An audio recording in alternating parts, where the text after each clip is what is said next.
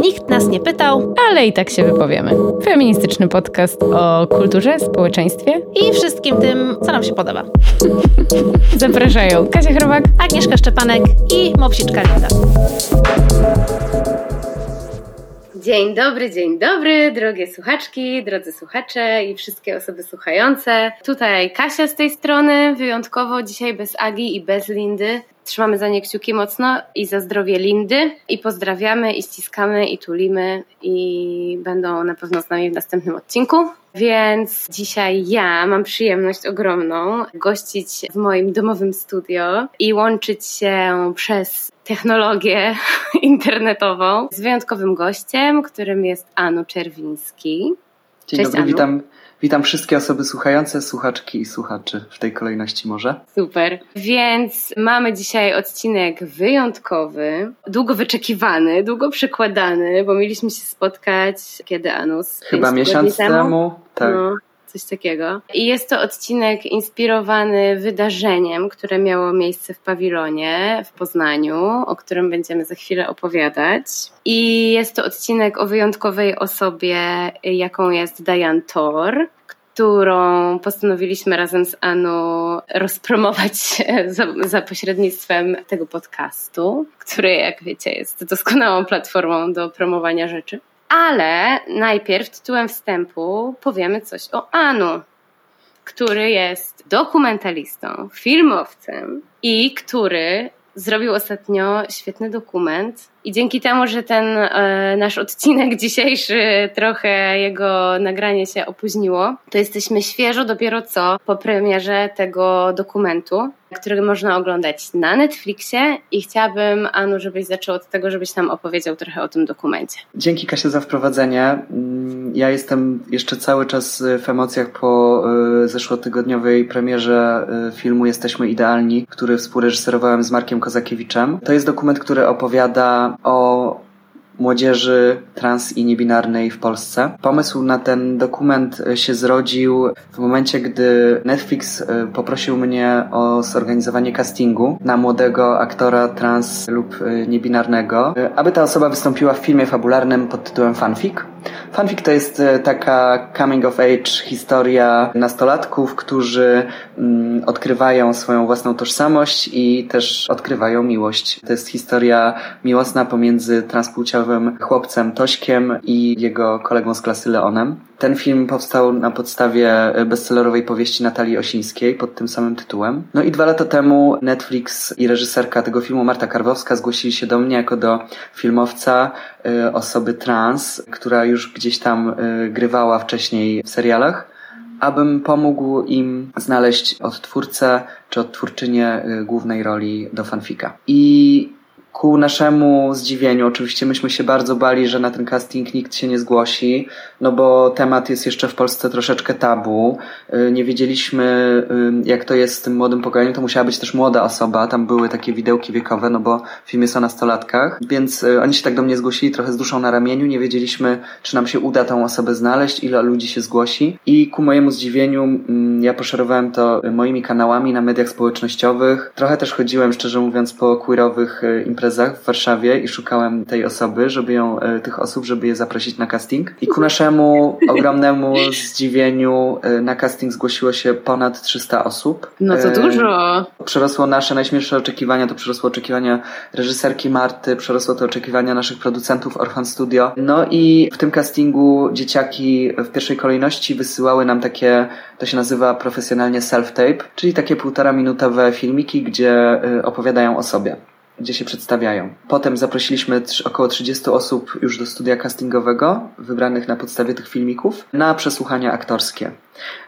I w tym studiu castingowym pierwszego zaraz dnia pojawił się z kamerą e, mój przyjaciel Marek Kozakiewicz. My się z Markiem znamy e, jakby z teatrów, bo razem tworzymy e, wideo dla, do, do spektakli teatralnych. Marek jest też znakomitym dokumentalistą. Jego pierwszy film debiutancki z zeszłego roku Silent Love to jest wybitny, polski, intymny, piękny dokument, który też Wam bardzo serdecznie polecam. No i Marek pojawił się z kamerą, bo też gdzieś tam usłyszał w środowisku, że taki casting jest organizowany udało mu się przekonać producenta naszego filmu, że warto z tą kamerą dokumentalną na takim wydarzeniu się pojawić, bo gdzieś tam jednak wyczuł ten zeitgeist, że ta młodzież trans i niebinarna to jest y, jakiś taki znak naszych czasów. Oczywiście też casting filmowy to jest doskonała no, pożywka dla każdego filmowca, bo tam są emocje, tam jest jakiś cel, więc y, bardzo to jest fajny motyw, żeby, żeby utkać jakąś historię, żeby sportretować y, ludzi. No i moim zadaniem na tym castingu było przeprowadzanie takich wstępnych rozmów z tymi dzieciakami, które do nas przyszły. No i te rozmowy, one takie były, no właśnie, o, o ich tożsamości. Y, dopytywałem, skąd osoby się dowiedziały o castingu, jak funkcjonują, kim się czują, jaka jest ich tożsamość, tak już z, grubsza y, y, mówiąc. No i udało nam się z Markiem właśnie przekonać producenta Jurka Dzięgielewskiego i Netflix, któremu jesteśmy wdzięczni bardzo, że wszedł z nami w ten projekt. Udało nam się ich przekonać, żebyśmy zrobili taki dokument opowiadający o castingu do tego filmu fabularnego, ale wyszło nam coś o wiele większego, myślę. Wyszedł nam film o pokoleniu. Mm, No, I wyszedł nam też film, bo dla nas takim warunkiem, znaczy może nie warunkiem, bo oczywiście te wszystkie 300 osób, które wysłały nam te y, filmiki, te self-tape'y, to były fantastyczne osoby, które tryskały energią, które miały jakiś taki elan vital niesamowity. I my tak z ciężkim sercem oczywiście musieliśmy wybrać kilku tylko y, bohaterów, czy osoby bohaterskie do tego filmu. No i co, i za, zakrę- zakręciłem się powiedzieć. No tak, bo E, no i- jest tam e, rzeczywiście kilka takich osób, których tak naprawdę opowiadacie historię całą. No Może nie właśnie takim- całą, no ale dajecie poznać te osoby. Tak. Jest przepiękne i wzruszające i prawdziwe i wiesz, chociaż jest to taka, bo ja już obejrzałam i przyznam, że połowę filmu się wzruszałam i ryczałam i tam zresztą razem e, z moim mężem siedzieliśmy na kanapie i tam i były wzrusze. I wiesz, mimo tego, że to mnie tak uderzyło, że, że to jest właśnie do, film dokumentalny, więc jak- siłą rzeczy, jak wiadomo, że są te kamery, to, to jest to takie trochę, no, jak na scenie, trochę właśnie,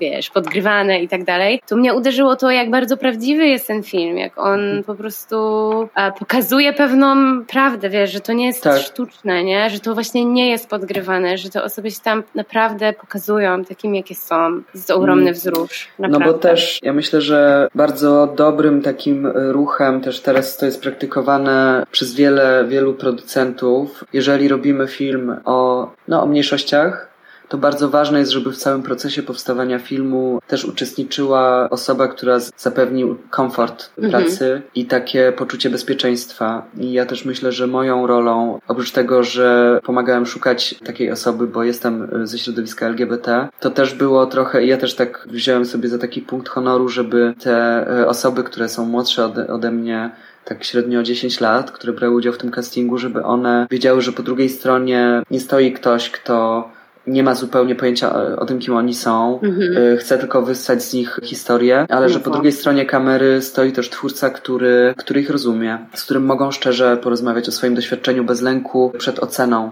Ym, Mhm. I myślę też, że taki sposób tworzenia właśnie tych treści i, i w ogóle robienia filmów na takie tematy, które są jeszcze społecznym tabu, to jest taka bardzo dobra droga, która właśnie zapewnia uczestnikom i komfort, i y, pomaga im się otworzyć, y, no bo y, wiadomo, że też casting do fanfika to był casting na naturszczyka, czy na Mhm, osobę, mhm. to znaczy przychodziły też do nas osoby, które miały jakieś niewielkie doświadczenie, czy to w, w amatorskich teatrach, czy to w jakichś nieformalnych grupach. Natomiast no, w Polsce dopiero tak naprawdę chyba szkoły aktorskie się zaczynają otwierać na, na osoby trans, na osoby niebinarne. Ja pamiętam jak po, już po zdjęciach do filmu y, jeden z bohaterów, który był z nami właśnie w studiu castingowym, tak z dumą napisał do mnie SMS-a, że postanowił w tym roku zdawać do szkoły aktorskiej, dzięki temu właśnie castingowi, odważył się na to. Tylko ma takie pytanie, czy według mnie należy mówić komisji o tym, że się jest osobą niebinarną. Mhm. No i to jest oczywiście wielki problem, bo to, tak samo jak dla osób z niepełnosprawnościami, egzaminy wstępne do szkół teatralnych, no to jest problem, bo jednak ciągle pokutuje takie myślenie tą starą szkołą, że aktor musi być sprawny, musi mieć urodę taką jakby według, nie chcę powiedzieć stereotypu, ale według jakiegoś kanonu, że jednak teraz troszeczkę w filmie się zmienia ten sposób myślenia i myślę, że że kino się coraz bardziej otwiera na i niestandardową y, urodę, i na różne y, barwy i, kolory y, tożsamości, i też na osoby z niepełnosprawnością, ale jednak jak rozmawiam też z aktorami takimi, którzy są nawet w moim wieku, to oni zawsze mówią, że jednak w tych komisjach bardzo jest mocno zwracana uwaga, uwaga na taką tą normatywność jednak. I, mhm. no i właśnie no dla mnie robienie tego filmu, robienie fanfika, czy robienie naszego dokumentu Jesteśmy Idealni, no to jest taki chyba trochę moment przełomowy i szczególnie to pytanie od, od tego naszego bohatera, czy on mhm. ma się, czy on ma iść jako on, jako prawdziwy on, bo on jest jakby przed terapią hormonalną, trochę można by go pomylić z dziewczyną, ale czuje się chłopakiem, czy on ma o sobie mówić w rodzaju męskim przed taką komisją aktorską. I ja powiedziałem mu, że tak, bo też zależy w której komisji, w której szkole. Ja uważam, że akurat jego talent i jego taka autentyczność i to, że on musi się na takich przesłuchaniach aktorskich czuć komfortowo ze sobą, że to jakby jest na jego plus i, i pomoże mu to na pewno tak się z emocjami otworzyć, no bo przecież na tym polega jakby dobra gra aktorska, dobry aktor to jest taki, taki ktoś, kto potrafi te emocje nam podarować, kto potrafi się z -hmm. nimi obnażyć. No natomiast jak rozmawiałem o tym ze starszą reżyserką, starszą ode mnie o 15 lat, to ona powiedziała, że broń Boże, że, że broń Boże nie, bo w komisjach siedzą takie osoby, które tego nigdy w życiu nie zaakceptują i tak dalej, więc no więc ja myślę, że teraz jesteśmy na taki, w takim momencie chyba przełomowym, gdzie no też tego typu produkcje jak Fan fanfic, czy, czy jak nasz film Jesteśmy Idealni, wprowadza do tego kina y, te nowe tożsamości, nowych bohaterów, nowe, nowe barwy i nowe kolory. I, mhm. Y, i chciałbym też w to wierzyć, że, że ten, te, te nasze filmy, dwa fanfic i Jesteśmy Idealni, się mm, przyczynią do takiej większej otwartości chyba środowiska y, filmowego, do większej tej palety bohaterów w kinie. Mhm. No i tak. No, no totalnie, totalnie i w ogóle Oglądajcie po prostu ten dokument. Jesteśmy idealni na Netflixie. Po to prostu jest, musicie to zobaczyć, po prostu. No, wszyscy, wszystkie osoby, które teraz tego słuchają, ja wam to mówię i Anu to potwierdza. Nie, ja tak tylko na zachętę może jeszcze powiem, bo y, właśnie w jednym z wywiadów, którego udzielałem o tym filmie, zapytano mnie o czym Oprócz tego, że to jest oczywiście tematem, jest ta młodzież trans i niebinarna w Polsce. My mamy jakby piątka naszych głównych bohaterów to są osoby o różnych tożsamościach. Mamy i chłopca trans, który chce przejść przez zabieg mastektomii i, i pomaga mu w tym jego y, wspaniała, cudowna mama. I mamy niebinarnego Alin, czyli chłopaka, który nie czuje się ani kobietą, ani mężczyzną, który jest po prostu osobą, używa rodzaju męskiego. Mamy niebinarne Wik, które dokonuje coming outu przed swoimi rodzicami. Y, no i mamy dwójkę parę lesbijek, Gosię i Werkę, które nie czują przynależności jakiejś takiej specjalnej do swojej kobiecości ale też nie mają potrzeby ani zmiany zaimków, ani żadnych zmian fizycznych. Więc mhm. mamy taką jakby całą, też chcieliśmy bardzo, żeby ten film pokazywał różne drogi mhm. i różne tak. tożsamości. No ale y, oprócz tego, że ten film jest o tym, jakby to jest główny trzon tej opowieści, to właśnie zapytano mnie o czym jeszcze i dla mnie też ten film jest o relacjach y, młodych ludzi ze swoimi rodzicami. To jest mhm. o relacjach, o relacji tego młodego pokolenia, no powiedzmy Z, tak? Ona się teraz tak mhm. nazywa, ze swoimi rodzicami.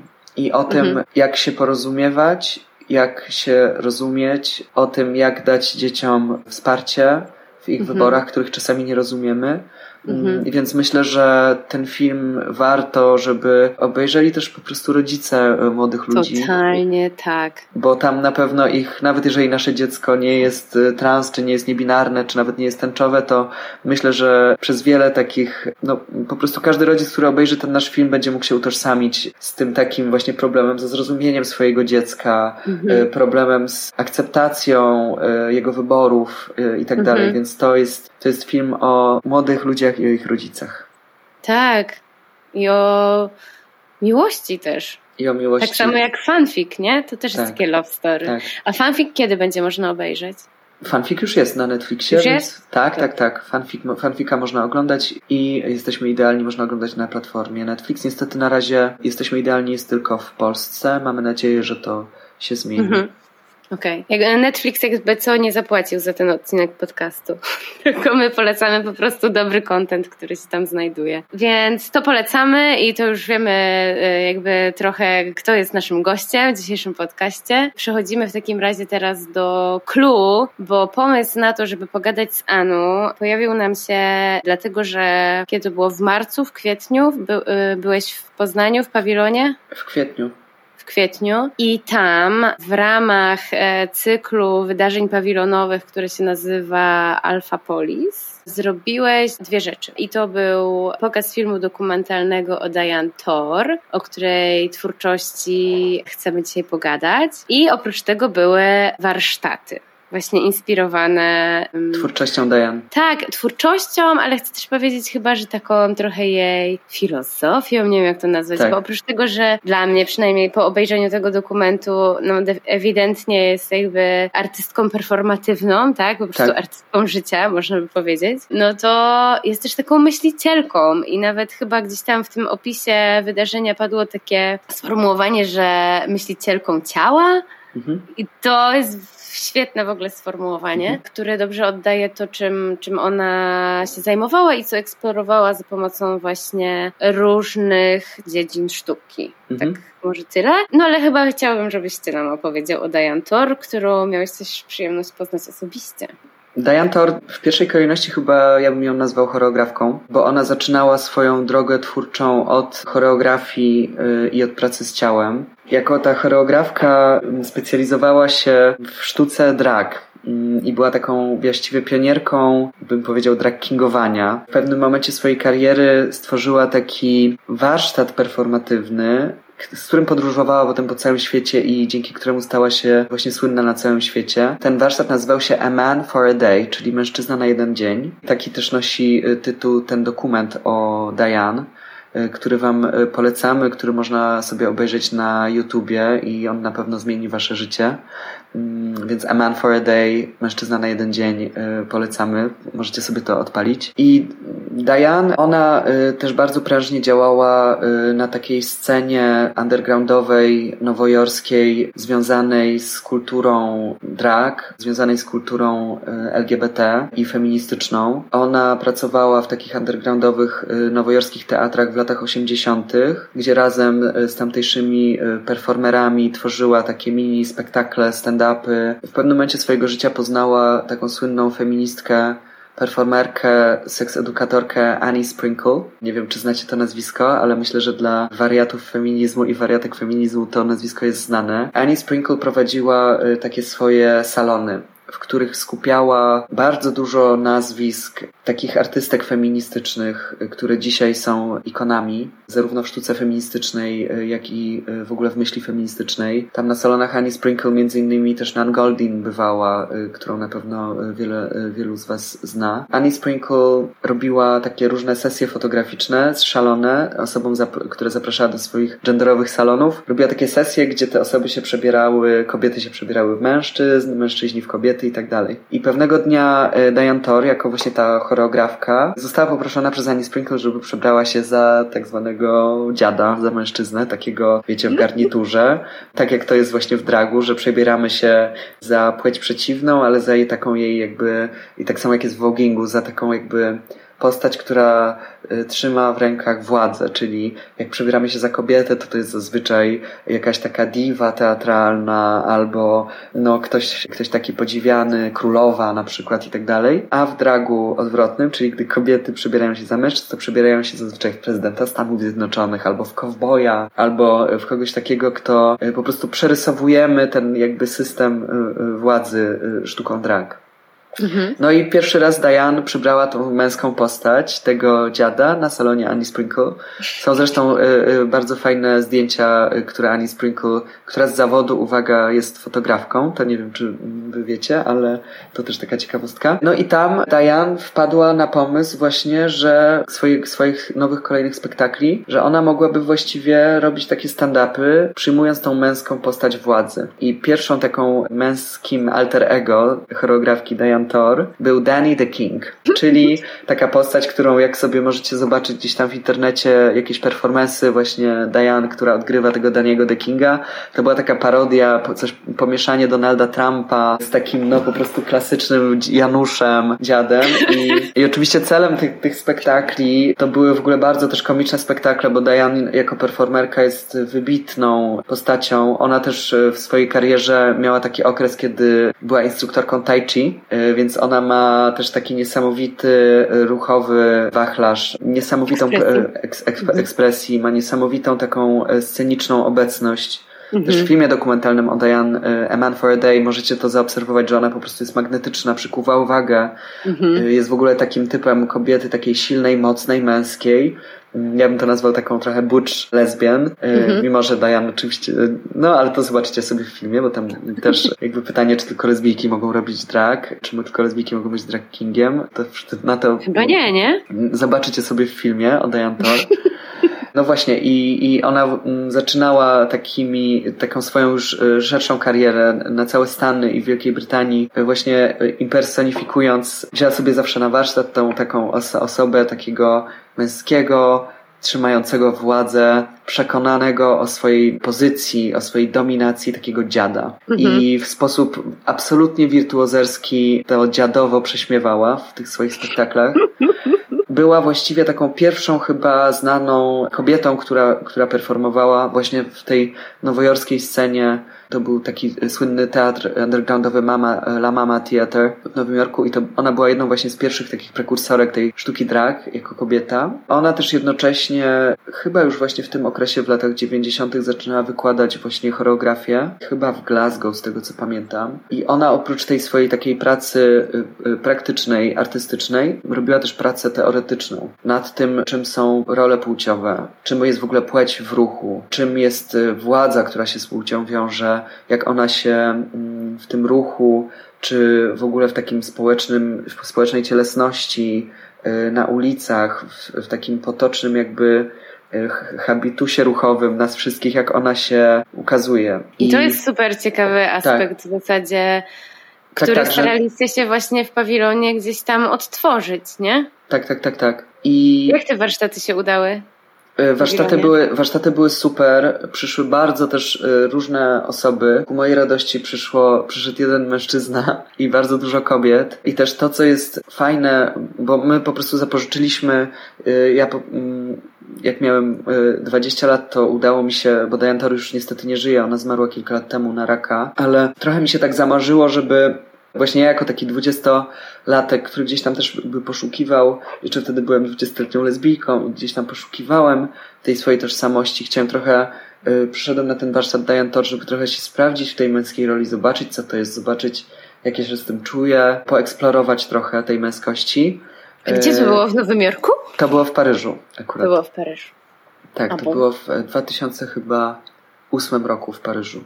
No. I ja wtedy właśnie poznałem Diane i też na tych warsztatach odkryłem, że one są Oprócz tego, że są, ona wtedy robiła, to były trzydniowe takie warsztaty, my w Poznaniu mieliśmy raptem kilka godzin y, na przeprowadzenie takiego szybkiego jakby remake'u tych, tych warsztatów mm -hmm. Tor, ale one wtedy, i też przyszło na nie właśnie bardzo różne y, kobiety. Na te warsztaty y, żeby się stać przez, przez na jeden dzień, żeby się przeistoczyć w mężczyznę. I oprócz tego, że to są warsztaty oczywiście performance'u i ruchu, i jakiejś takiej zabawy scenicznej, to to są też takie niesamowite warsztaty na, nie lubię słowa coaching, ale to są takie warsztaty, gdzie ty odzyskujesz tą władzę poprzez ciało, odzyskujesz mhm. pewność siebie poprzez ciało, zaczynasz mhm. rozumieć poprzez język choreografii, takiej choreografii codzienności, Czyli tego na przykład pierwszym jakby etapem na tych warsztatach u Diane było wyjście na ulicę i sobie obserwowanie mężczyzn. E, mhm. Po prostu taka, wiecie, że siadaliśmy sobie gdzieś tam w kawiarni, stawaliśmy na rogu na ulicy i dyskretnie obserwowaliśmy w jaki sposób mężczyźni chodzą, w jaki sposób mężczyźni siadają,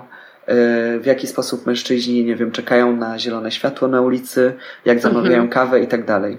I potem o tym dyskutowaliśmy. I odkryliśmy to jest coś takiego. Super ciekawe. W ogóle ja sobie też robię teraz takie eksperymenty czasem, jak tak. idę na spacer, że sobie patrzę, jak ludzie w różny sposób właśnie wykonują takie codzienne czynności, nie? Tak, I tak, tak. Co to mówi? Co to nam mówi dokładnie? Co to nam mówi o zajmowaniu przestrzeni?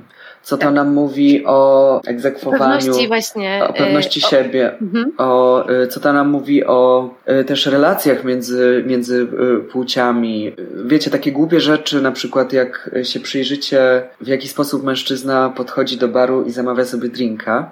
A w jaki sposób robi to kobieta? Oczywiście ja tutaj bardzo tak generalizuję, bo y, wiadomo, że każdy robi to w trochę inny sposób, ale jednak jak się tak przyjrzeć, to jest taka reguła, że mężczyźni mają więcej pewności siebie. Mężczyźni twardo stąpają y, po ziemi. No to jest jakby ty, typowym przykładem tego jest ten słynny manspread, prawda?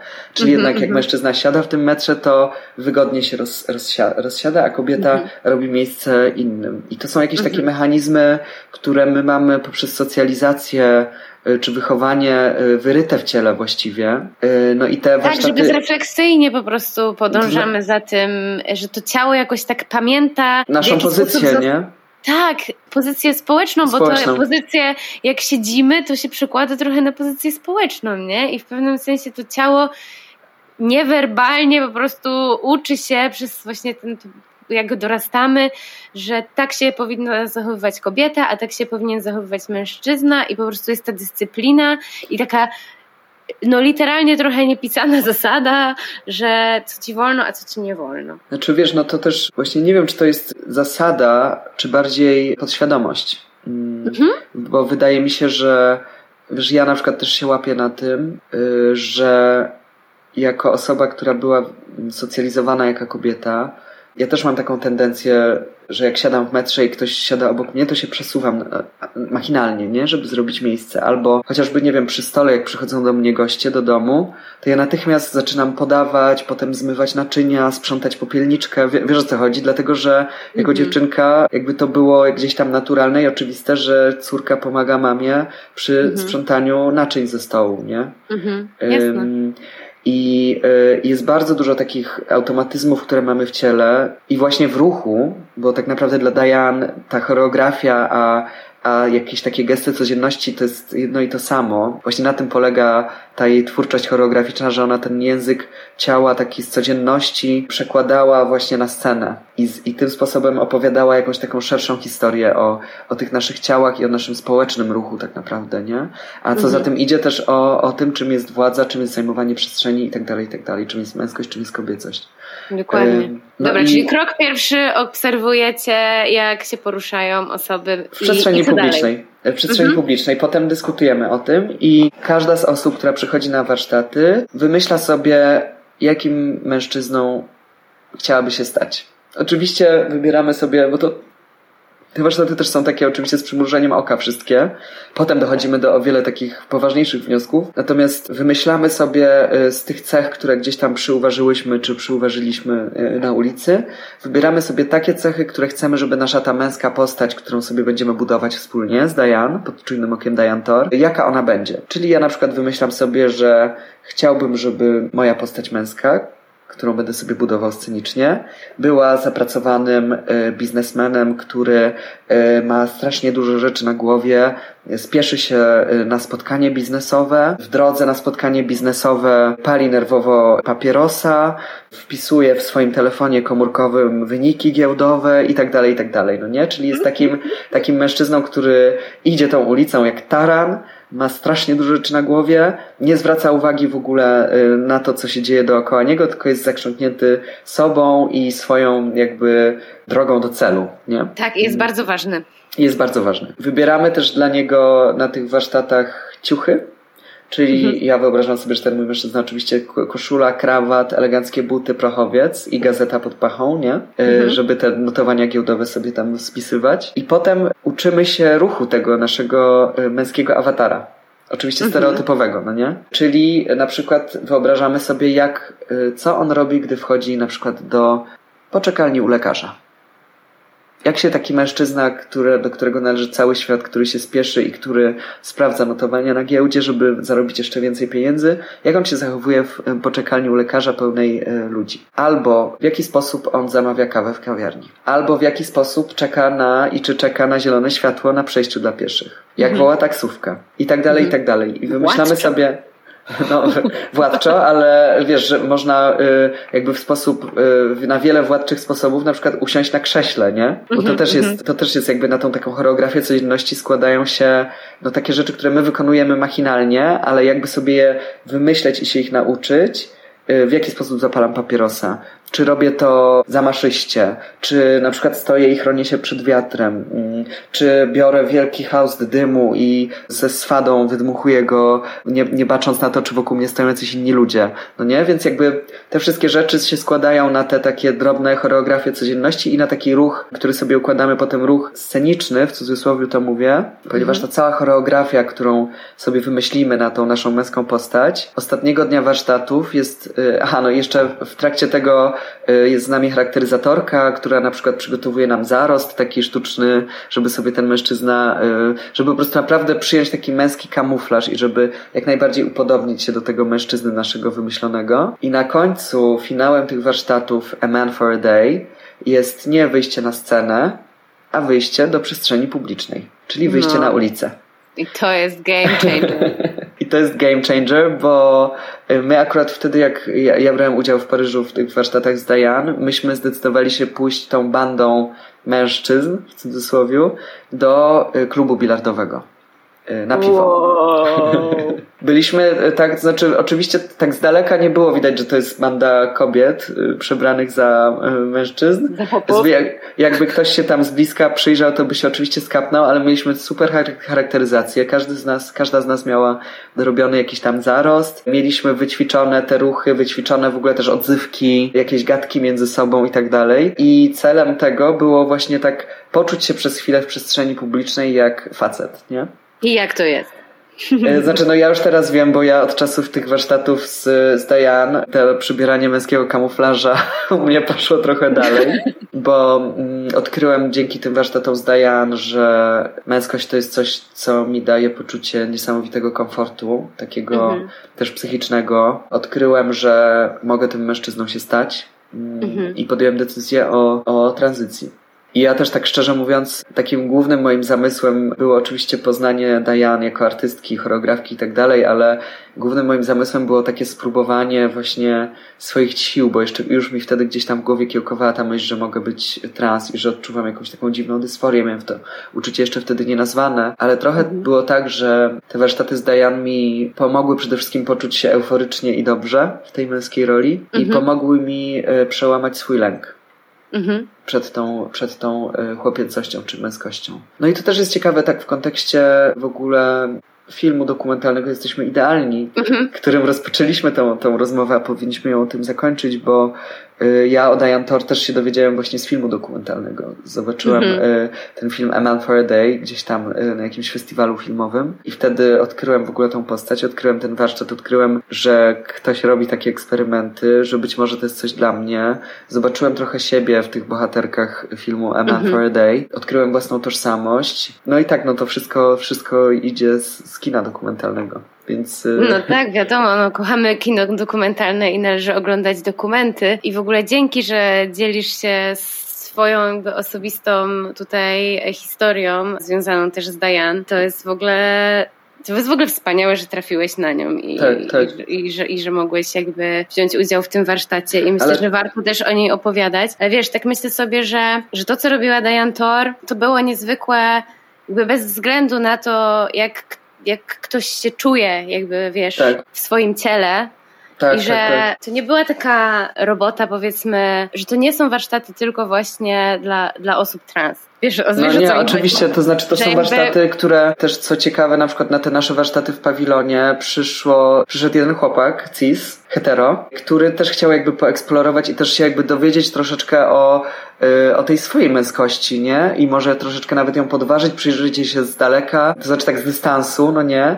Przećwiczyć sobie jakieś inne sposoby na tą męskość, dowiedzieć się czegoś o sobie jako o mężczyźnie, nie? Więc to, ale też wiesz, jakby to, co ona, to, co Diane jakby odkryła za pomocą tego warsztatu i pokazywała ileś razy jakby ten warsztat przeprowadzając z różnymi osobami, to to właśnie jak bardzo to wszystko, co robimy i jak się wyrażamy jest społecznym konstruktem, nie? Tak. I że ten podział na świat męski i kobiecy jest fałszywy i że jakby te właśnie wyuczone gesty, ta choreografia codzienności, o której mówisz, że to jest trochę więzienie, że to jest trochę ograniczenie, nie? I bo zadałem ci to pytanie, i co się wtedy dzieje, kiedy właśnie kobieta wychodzi w przestrzeń publiczną jako mężczyzna, no bo kobiety w tym dokumencie opowiadają choćby o tym, że czują się bezpieczniej, że nikt ich nie popycha. Jak Diane mówi im, jak się zachowywać, żeby właśnie przejść, w sensie takim, żeby przejść niezauważonym, tak? Żeby, żeby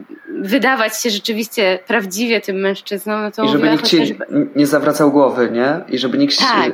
żeby przejść właśnie, mieć tak zwany ten passing, czyli y, mhm. to jest takie sformułowanie to pass as a man, czyli często to jest cel w ogóle też osób w tranzycji, nie? Żeby tam zmienić tą płeć i żeby już nikt ci dupy nie zawracał, żeby już wpasować się jakby w ten ogół, nie? Żeby być mhm. y, tym takim pełnoprawnym uczestnikiem życia życia społecznego, nie? Tak wizualnie. Tak, tak.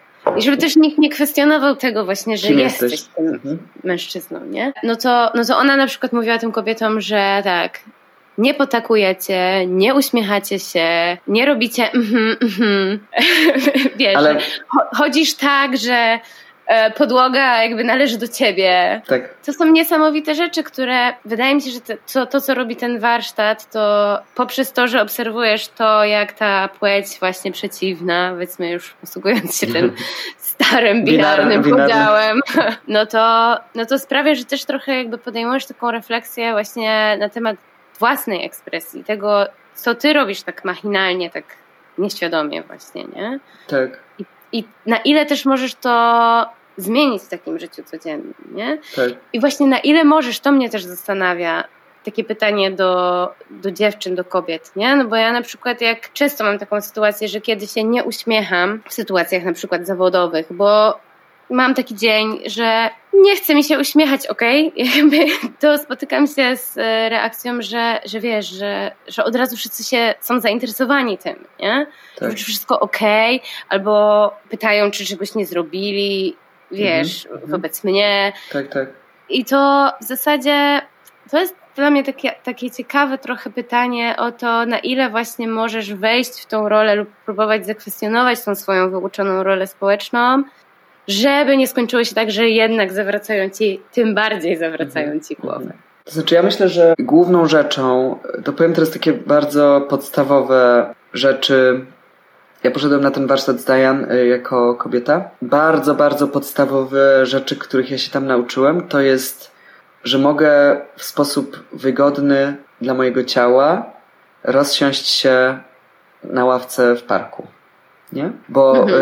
y, jako kobiety, czy osoby socjalizowane jako kobiety, mamy taką tendencję, żeby ustępować tego miejsca żeby zrobić miejsca innym, żeby pomóc na przykład innym usiąść, żeby pozbierać z tego stołu, żeby coś tam. Ale jeszcze e, dodam, i że kiedy siedzisz, to masz tą świadomość, jak siedzisz, jak wyglądasz, gdy siedzisz. No czy tak, bo jesteś poddana ciągłemu. Czy ci się nic nie odsłoniło, nie? Dokładnie, Jakby... bo jesteś poddana ciągłemu, spo, ciągłemu społecznemu, nie wiem jak to powiedzieć, no ale jesteś ciągle pod okiem. Dyscyplinowaniu. Dyscyplinowaniu, dokładnie, nie? No i niestety y, jest tak i to warto, warto właśnie tak sobie jednego dnia usiąść i przyjrzeć się tym różnicom właśnie w, w, zachowaniu kobiet i mężczyzn, na przykład w kawiarni albo na imprezie. Że jednak, no jak coś mnie irytuje albo wkurwia, ja osoba socjalizowana jako kobieta, mam jednak taką tendencję, żeby unikać konfliktów żeby właśnie się ładnie uśmiechać i potakiwać, nawet jeżeli się z czymś nie zgadzam, bo zawsze nie, publiczne wyrażanie niezgody może sprowadzić na mnie jakiś kłopot, nie? Albo żeby nie zabierać za długo, przepraszać, jak na przykład za długo wypowiadam jakieś zdanie w podcaście, ja mam też taką tendencję, że Jezus, przepraszam, że tyle gadam, na pewno będziesz musiała strasznie dużo z tego wyciąć, przepraszam, że y, dodatkową robotę ci, y, ci zadaję, nie? A myślisz, że e, czemu nasz podcast się nazywa tak, jak się nazywa? Disclaimer, nikt nas nie pytał, ale i tak się wypowiem. I, I, jednak my, osoby socjalizowane jako kobiety, mamy tą tendencję, żeby na rzecz innych, czy może silniejszych od nas, w cudzysłowie to mówię silniejszych, oddawać tą przestrzeń, zapominać trochę o sobie i o własnym e, komforcie i o własnej sile kompetencji, wiedzy, ciągle mamy tą tendencję. No i te taka pochylenie się nad tą taką choreografią codzienności, przypatrzenie się temu, jak to nawet w ciele, w takich właśnie drobnych gestach wygląda, daje jednak taką refleksję właśnie i taką siłę, kurwa, no y, nie będę następnym razem się po prostu przesuwał, jak jakiś dziad będzie obok mnie chciał usiąść w metrze, bo to jest, bo ja tutaj pierwszy siedziałem, to jest moje miejsce i po prostu koniec. Y, Mhm. Nie będę przepraszał, że się wypowiadam, mimo że nikt mnie nie pytał o zdanie. Dokładnie. Bo ja chcę się wypowiedzieć i dla mnie to jest ważne.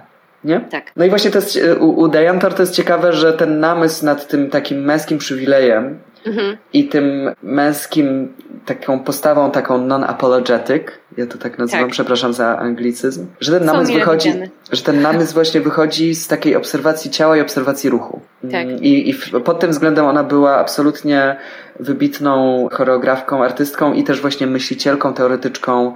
Ona napisała taką e, teoretyczną książkę właśnie na Uniwersytecie w Glasgow, która się nazywa Sex, Drug and Male Roles. To możecie Mhm. sobie też gdzieś tam zgooglować, na pewno to jest gdzieś w internecie do kupienia, y, do stania, ale to jest Mhm. fantastyczna właśnie książka, która poprzez ten namysł nad swoją twórczością sceniczną, y, nad dragiem, y, ona wychodzi do o wiele, o wiele poważniejszych takich refleksji o tym, czym jest władza, czym jest przywilej w życiu każdej i każdego z nas. Super, to podlinkujemy też tą książkę, podlinkujemy też TED Talka, bo jest też TED Talk TED Talk e, świetny, tak, tak. I to tylko jeszcze na koniec jedną rzecz wrzucę, bo w tym TED Talku właśnie ona też mówi o tym, że ona robiła też ten warsztat odwrócony. Czyli mogli przyjść mężczyźni, przebrać się za kobiety i teraz co oni odkrywali jakby dla siebie, nie? Nie wiem, nie opowiem ci o tym. A ja ci powiem w takim razie, ale też można zobaczyć w tym TED Talku taką rzeczą, która najba- którą najbardziej zapamiętałam, która mnie uderzyła, bo e, my też często w naszym podcaście mówimy o tym, że patriarchat również krzywdzi mężczyzn. Oj, krzywdzi ich bardzo, zabiera. tak. No i właśnie e, pamiętając o tym, no to no, zapamiętałam z tego TED Talka z Diane Tor, że, że ci mężczyźni nagle odkryli, będąc postawieni w roli kobiety, że mogą być bardziej frywolni, że mogą właśnie odpuścić, jakby tą, tą gardę jakby opuścić, że mogą sobie chichotać, wiesz, że mogą być bardziej radośni. Tak. Wiesz, i dlatego no, polecamy Diane Tor, jej myśl, jej twórczość, e, te dokumen- ten dokument i co Tak. jeszcze? Tak, dlatego że no ona, mm, znaczy oprócz tego, że jest w ogóle magnetyczną, wspaniałą Mhm. e, postacią, naprawdę, no ja jestem takim, i ja też ją poznałem, ja jestem takim trochę psych, psychofanem, tak, ale też dlatego, że ja ją poznałem na żywo i jakoś tak myśmy się zaprzyjaźnili po, po tych e, wspólnych warsztatach. I ona dla mnie też była taką figurą trochę matczyną, powiedziałbym, e, też w moich jakichś takich własnych rozważaniach nad, nad płcią, nad tożsamością, ale ona jest przezabawną osobą, z fantastycznym, ironicznym poczuciem humoru, z ogromnym dystansem do siebie. W żadnym wypadku nie jest jakąś taką, wiecie, zaciętą, walczącą feministką i tak dalej, tylko naprawdę jest, jest wspaniałą osobą, postacią, dlatego warto sobie w internecie poszperać. Diane Tor się pisze, jej nazwisko się pisze ty o ry ry. A Diane to pewnie wiecie jak. Polecamy wam te wszystkie materiały o niej. No bo one, kurczę, jakoś tak wyzwalają nas, nie? Z tego pancerza płci, z tego pancerza, no jakichś takich przyzwyczajeń, tego co nam wypada, co nam nie wypada. Tej szty- tych sztywnych ról, ograniczeń, które na nas narzuca patriarchat, który w końcu skona. Skona. Jesteśmy na dobrej drodze. Pracujemy nad tym. To dzięki wielkie Anu za rozmowę, e, za to, że się zgodziłaś wystąpić w naszym podcaście. Dzięki I za rozmowę. dzięki za, za Twoją super robotę dokumentalisty. To wszystko na dzisiaj. Dziękuję i dzięki za wasz podcast. Dzięki. Producentem podcastu jest Estrada Poznańska. Wszystkie odcinki znajdziesz na estradapoznań.pl.